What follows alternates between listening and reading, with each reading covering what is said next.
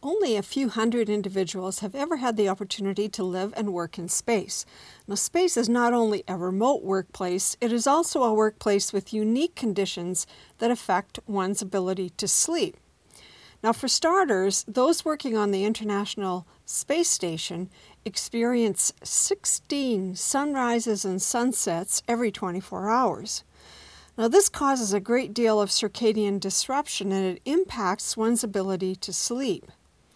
Now, work demands on the space station also require astronauts to work long hours or have an irregular schedule, and this means they may not be able to sleep at regular times and circadian rhythms are further disrupted. Now, when astronauts do actually get a chance to sleep, they are sleeping in noisy, lighted, and cramped conditions. They use eye masks, and in the absence of gravity, they must sleep in sleeping bags or pods tethered to a wall.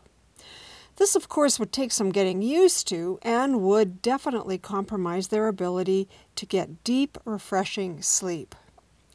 Since it is likely travel in space will continue to expand, it is vital that those taking these journeys be able to sleep and work safely.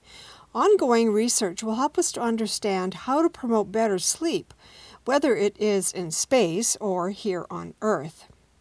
Join me every day to learn more about sleep and work and how you can sleep better, feel better, and work better.